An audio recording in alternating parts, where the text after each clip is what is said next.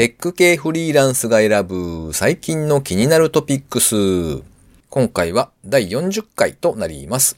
この番組ではですね、フリーランスのエンジニアである私 S が最近気になった記事やニュースなんかをサクッと短く紹介しております。フリーランスの立場から見たですね、働き方ですとかビジネスモデル、もしくはスタートアップ界隈のちょっと IT が絡んだニュースなんかが多くなっております。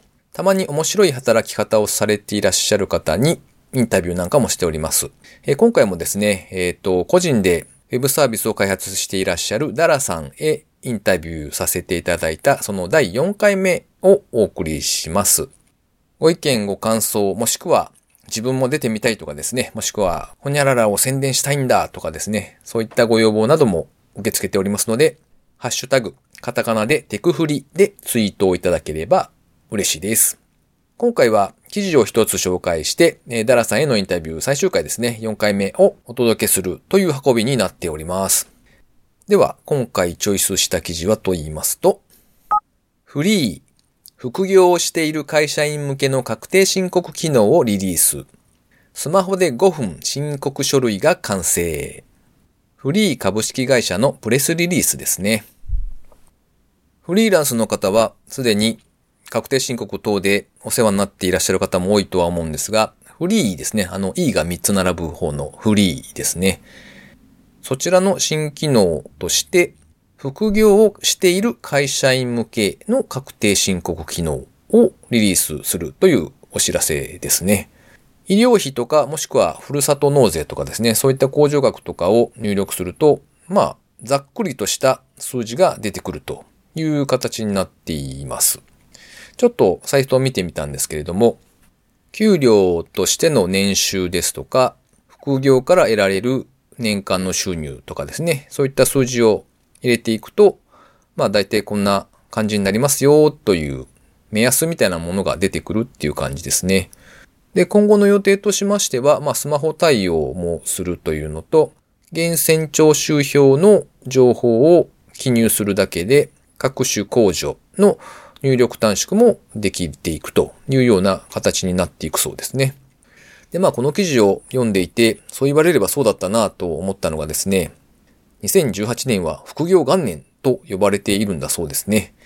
まあ確かに今まではなんというかこう、副業というとだいぶ後ろぐらいというかですね、なんか人に言えない感じがあった気がするんですけど、この単語がこうも声高らかにですね、いろいろなところで叫ばれた年というのは今までなかったんじゃないかろうかというところで、そうか、言われてみればそうだなと思いながらですね、記事をチョイスしてみました。えっとまあ僕自身もフリーランスとしてやっておりますが、よくよく考えると、副業というのもなんというか、わざわざ言うほどのことでもないというかですね、そもそも一つだけ仕事をしているというのも、現時点の僕の感じ方からするとですね、なんか、それはそれでなんか変だなという感じがしないでもないなというところですね。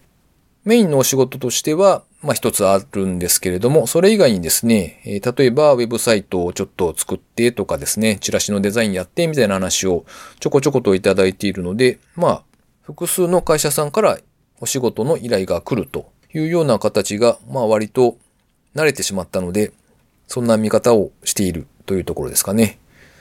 まあこれをお聞きのリスナーさんの中には、会社員の方もいらっしゃるとは思うんですが、会社員のまま開業届を出して、確定申告をしてっていう手もあるので、まあ興味のある方はですね、そんなやり方も調べてみてはいかがかなというところですね。ということで、今回は記事の紹介は一つでした。では、ダラさんへのインタビュー最終回ですね。お聞きいただければと思います。えー、今回はダラさんへのインタビュー第4回目となりました。えー、今回もよろしくお願いします。はい、よろしくお願いします。えっと、今までいろいろとお聞きして聞いたんですが、えっと、この後ってなんか、こんな風にやっていきたいぜ、みたいなのってあるんですか？そうですね。やっぱり、その、ウェブサービスいろいろ作ってるんで、なんか、そっちをメインにやっていきたいなっていうのはずっとありますね。やっぱりこう収益が見込めるようなものに育てていきたいっていうような感じですかね？そうですね。今のサービスもちょっと育てて、新しいものも作って、そちらも試してという感じで、なんとか収益が得られるようにしたいということはずっと考えています。うん今は具体的にはクリエイトのその収益化みたいなことも考えてらっしゃるんですか？そうですね。ただ、まあ今まだ全然人も少ない、ユーザーも少ない状態なので、とりあえずどんどん活性化させていかなきゃなというとレベルなので、うん。まだ収益がどうっていう考えられるところではないですうん、ね。うん。なるほどね。なんかこれまで結構いろいろ出されてるじゃないですか、ウェブサービス、もろもろ。はい。なんか、広めるためのコツみたいなのってあるんですか？そうですね。結局今まで一回も広めてたことがないので、コツはわからないんですけど、ただその、やっぱりツイッターにしろ、リアルにしろ、輪が広がっていた方がいいと思うので、うん。そこはちょっと、もし、あの、ウェブサービス作るので、いつかやりたいなと思ってる人がいたら、作ってからなんとかするんじゃなくて、もう、できるか時からもどんどんうん育てていった方がいいんじゃないかなという気はしますね。うん。えっと、それは、例えばツイッターの自分のアカウントの、まあ、フォロワー数なりを増やすような努力を今のうちからやっとけよっていうことですかね。そうですね。フォロー、ツイッターでもいいですし、なんかブログ書いて、うん。見に来てくれる人が増えるような状態にしておくのもいいと思いますし、うん。まあ、聞いたですごく有名になってもいいと思いますし、なんかうん。何かをやってた方がいいと思いますね、どんどん。うん。確かにそうですね。あれ、ダラさんはなんかそのあたりって、今、注力してるものって何になるんですか？今は結局、ツイッターでもう延々と発言するぐらいしかできてないですね。うん。まあ、な、なんとかははそれでも広がってるような気がするので、とにかくそこは、まあ、今まで通り頑張っていくという感じですね。うん。クリエイト自体にも結構記事書かれてますもんね、ご自身でね。そうですね、そっちもガンガン書いて、どんどん人が増えれば、もうちょっとこう、露出が増えるんじゃないかという気持ちもあります。うん。今のところは、その、しばらくは、やっぱり一人で突き進んでいくっていう感じで考えてらっしゃるんですか？そうですね。ただまあ、絶対に一人じゃなきゃ嫌って思っているわけでもないので、まあ、成り行きにとりあえず任せている感じで、うんえーまあ一人だともしかしたら限界来るかもしれないので、その時にはまた考えるかもしれないですし、うん。まあもしその、多少顔が広まって、もし仲間に入入れてくれるところがあるとかそういう話になれば、全然いつでも連絡くれればという感じではありますし、うん。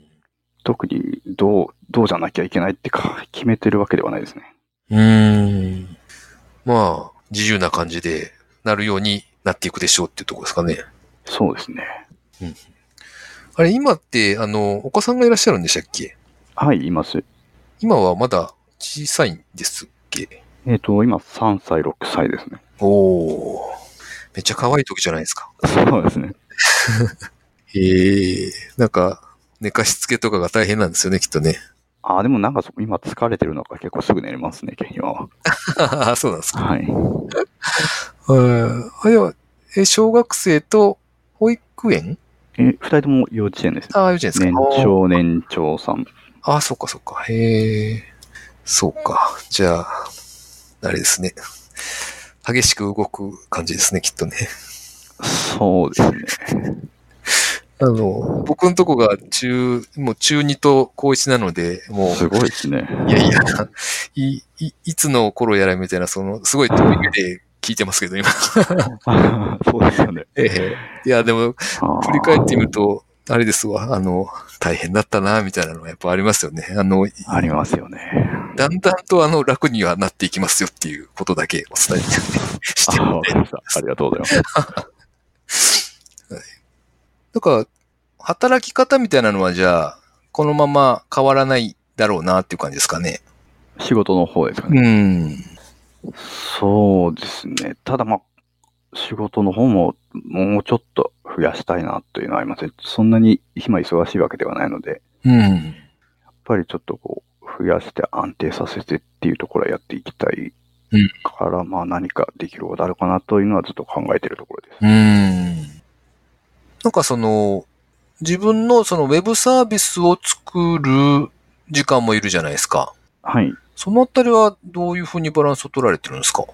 もう仕事は本当に時間を決めて朝10時ぐらいから夜7時ぐらいまでしかやらないって決めてるので、おまあそこでやって、で、夜空いた時間で個人開発やってという感じでうん、バランスをとっている感じですね。うーん。あれ、そういえば、お仕事はなんか、お家のリビングでやられてるっておっしゃってましたっけ？そうですね。奥さんも近くにいる状態なんですよね。そうです。よく、よくそれで仕事ができるなと思って、さっきビビったんですけど。ああ。いえいえ、まあ慣れれば別に。むしろ僕よりもその妻の方が、はいあの、ストレス感じてるみたいでずっと言うんでます。お前外で仕事しろよって思ってるかもしれないです。う んそうですね。ああ、なるほどな。いや、でも、それでちゃんとこう、集中してコーディングできるところがすごいですよ。ああ、まあ、もう、やってること以外のことに興味なくなってしまう感じなんで。ああ、すごい、それはすごいですよね。ちょっと、すごいなと思って聞いてましたけど。え、だから、えっと、この番組を聞かれている方は多分フリーランスで働いている方か、もしくはまあ、そういう働き方にちょっと興味があるなっていう方が多いと思うんですが、えっと、なんかそんな方に対してアドバイスみたいなのとかってありますか？えーっとですね、自分も結構フリーランスになってからダラダラやってしまったところがあるので、やっぱりちょっとそうではなくて、とにかく情報収集して、スキルアップして、単価もアップして、ひたすら上に行くことを目指すというのを頑張った方がいいと思います。うん。えーで、発信して輪を広げて、仕事も取りやすくなって、いろんなプロジェクトに参加しやすくなってというのが大事かなというのもありますね。うん。で、あとその、まあ今生き方は自由という風潮はありますけど、やっぱりあの、子供ができると本当に子供のためっていう、に働くっていう思いがすごく強くなるので、うんこれはその子供ができないと本当わからない部分だと思うんですが、なので、そこのあたりもやっぱ考えて、どんどんと今後どうしていくかっていうのを考えていった方がいいんじゃないかなっていうのを個人的には思います。うん。サラリーマンでいるにしろ、フリーランスになるにしろ、まあ結局は自分の選択になるわけなので、はい。ちゃんと考えろよみたいなところですかね。そうですね。だから今おっしゃってたその、上、上を目指すというかその、スキルアップしてより良いプロジェクトに入ってみたいなことをやろうと思った場合って、はい。ダラさん今だったらどんな風にやります？例えばその、言語どれを手をつけるかとか、ああ、そうですね。あ、実際に言語、どういう言語がいいかとか。そうですね。今、巷で流行ってるのは、まあ、やった方がいいというか、僕は趣味だからやってるんですけど、ああ、そっか。ただやった方がいいって言ったらちょっと押し付けがましくなる感じも最近いろいろ情報見てると思うので、なんとも言いづらいんですが、まあ、やれることどんどんやった方がいいとは思うんですけどね。なるほど。はい。えっと、あと、じゃあ最後にあの、ダラさんから心地もろもろをいただければと思うんですが、はい。えーっと、今ですね、あの、ちょっと前に6月ぐらいに公開した。クリエイトという技術系の記事を書けるサービスを公開したんですけれども、えーっと、聞いたのような感じで技術系の記事とか、あと、聞いたと違ってポエムをとか質問とか何でも OK みたいな スタンスにしているので、まあ何かご興味があればぜひ書いていただいたりとかしていただけるとありがたいです。うん。で、まあ記事書かなくてもそのちょっとちょろっと見てみて、もっとこういうサービスだったら使うのになとか、そういう声でもいいのであれば嬉しいですね。なんか、クリエイトでダラさんの書き込みを見かけたんですけど、はい。クリエイトで記事を書いていただければ、僕も宣伝に協力しますって書かれてたんですけど、あまあ宣伝というかまあ本当に、ただツイートするしかできないとできないので、あんまり過度な期待はできないと思うんですけど、まあ、うんそれぐらいは、さそうそういうところはまあ、なんとか協力します。うんうんクリエイトだとあれですよね、えっと、クロスポストができるんでしたっけ？そうですね。自分のブログの記事をその SEO 的には問題ない形で投稿することができるので、うん。まあ、気軽にどんどん自分のブログの記事とかも一緒に投稿してもらえると良いと思います。あれですね、あの、カノニカルの設定をちゃんとやってくれるんで、えっと、SEO 的には重複記事としてはちゃんと見なさないようにしてくれるってことですよね。そうです。ということは、えっと、自分でもブログを書いて、で、同じ記事をクリエイトの方にも投げ込んでやれば、全然問題ないと。そうですね。ちょっと露出が増えるので、多少見てくれる人は増えるんじゃないかなと思います。クリエイト経由で見てくれる人が増えるってことですね。なるほど。はい。えっと、ダラさんにコンタクトしたいという場合は、どうすればいいでしょえっ、と、ツイッターが一番やりやすいですかね。うそうですね。はい。ツイッターの DM 送れるので、まあ、適当に送っていただいて大丈夫です。了解です。えっと、あれですね。DM が開放されているってやつですね。はい。えっと、一応お伝えしておくと、ツイッターだとフォローし合ってると基本はメッセージ、えーダイレクトメッセージが送れるんですけど、はい。その設定が変えてあるってことですね。誰でもメッセージ送れるようにしてくれているので、ウェルカムですというところですね。そうです。はい。また、えっと、奈良さんの、えーそのクリエイトですとか、そのツイッターの URL をですね、ショーノートの方にも載せておきますので、えーそちらからアクセスしていただければやりやすいかと思います。えっと、奈良さん、あとは言い残したことないですか？あのーえっ、と、今そのクリエイトでアドベントカレンダーを聞いたみたいなのをやっていて、まあ、興味があれば誰か投稿の参加をしていただけるとありがたいです。了解です。僕も勢い余って予約しちゃったんですけど、あありがとうございます。助かります。あれ2種類あるんですよね、確か。そうですね、2種類ですね、今。えっと、割とまあ技術的な関連だけじゃなくて、まあ、プログラミングとかエンジニアリングとか、ポエムも含め、OK なアドベントカレンダーと、はい。もう一つが、個人開発やってる人の技術的な紹介みたいなカレンダーですね。なるほど、なるほど。まあ、2種類あるので、まあ、書ける方、好きな方、まあ、両方でもいいけれども、予約ボタンがあるんですよね、今あれ。あそうです、今は予約ボタンです。予約ができるよというところですね。はい。はい。あ、そういえば、クリエイトが、その、ポエムも書い書けますよっておっしゃってたのは、あれですね、あの、キータって基本的にプログラミング関係のことだけを取り扱うんですよ、みたいな、ルール的なものがあったんでしたっけ？そうですね、そういうガイドラインがあるってちょっと書きづらいというか、書いたら、あの、一般ユーザーから文句言われたりとかするので、ああ、そのあたり、そういうのがあるんですね。そうですね。なんかあの、さっきちらっとお話に出した、ダラさんがキータで書いたあの、フリーランスになった時の話。はい。で、あれ結構なんか読まれてませんでしたっけ？あの時になんかそんなようなことがあったんですか？あー、それはさほどなかったんですけど、あの、そうですえっ、と、ハテナブックマフの方にはちょっと、またこんな書い日記みたいなの書いてるよ、みたいな書き込みありますね。うーん、なるほど。ああ、そのキータの記事に対するブクマのコメントそうですねって。ことか。なるほどね。そうか。ブックマがすごく荒れるんですよね。大体。あ そうなんだ。はい。まあ、あの、今のところ僕はそういうの経験したことないんでいいんですけど、なんか、こう、バズるのも、あれですね、怖い、怖い面もありますね、やっぱ、ね。怖いですね。あの、なんか、こう、強者の悩みみたいな気はしますけど。ああ、僕もさほどそういう怖いメッセージあんまりなかったんですけど、他の人の見てると辛いですね。ああ。そうっすね。なんか、優しい世界になるといいですね、みたいな。そうですね。じゃあ、そんなとこですかね。はい。はい。えっと、じゃあ、ダラさん長い時間ありがとうございました。はい、ありがとうございました。ということで、ダラさんへのインタビューいかがでしたでしょうか？えっと、いろんな方にこう、インタビューをするたびにですね、働き方というのはいろいろなやり方があるんだなぁとですね、なんか不思議な感じを持って、えー聞いておりますが、えー皆さんはいかがでしょうか？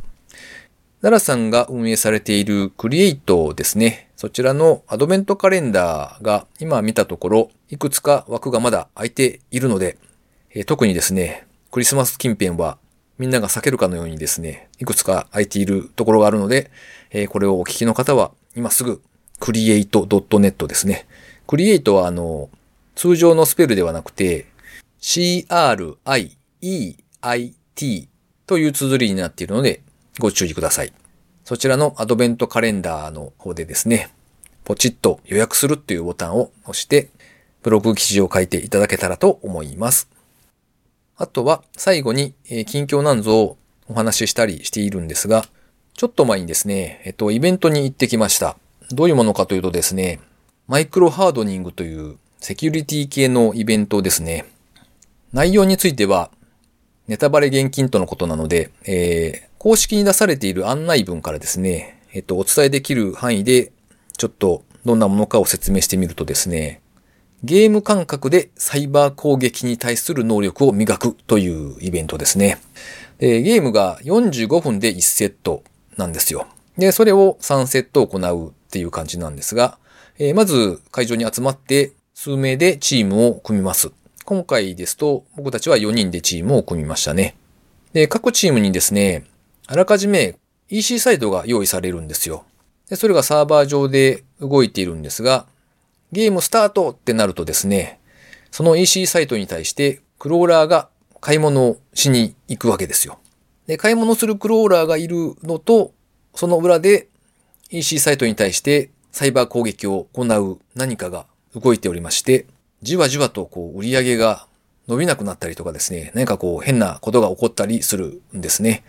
で、我々チームは、そのサイバー攻撃を防御しつつ、売り上げが上がっていくと高得点っていう、そんなゲームですね。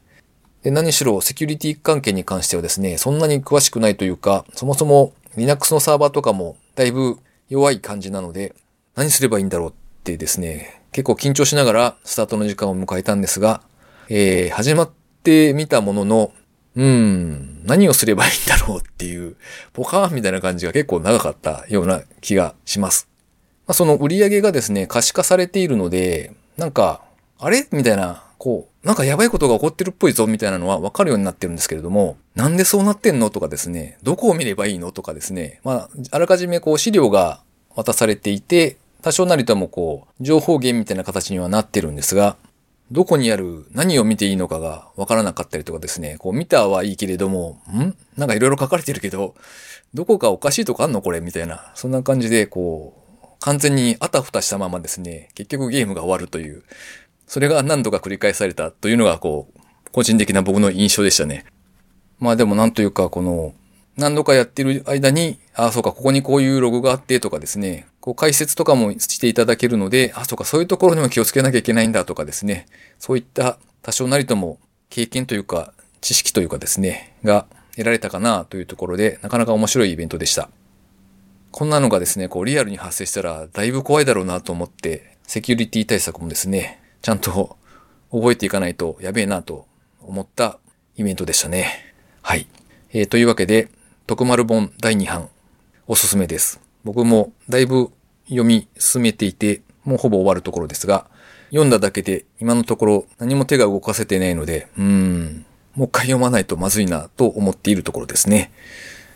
あ、あと最後にですね、ポッドキャスターのアドベントカレンダーというのがありまして、え、そちらにもですね、一応参加を申し込みまして、来週の月曜日、12月17日に、え、僕が担当となっておりますので、通常配信とは別にですね、なんか自分なりの1年を振り返ってブツブツ喋ってみるかと思っておりますが、まあそんな回がいつもとは違った感じで配信されますということで、楽しみにしてもらえるかどうかわかりませんが、まあそんな配信があるぞということをちょっと予告しておいてですね、えー、今回は終わりたいと思います。最後までお聞きいただきありがとうございました。それではまた。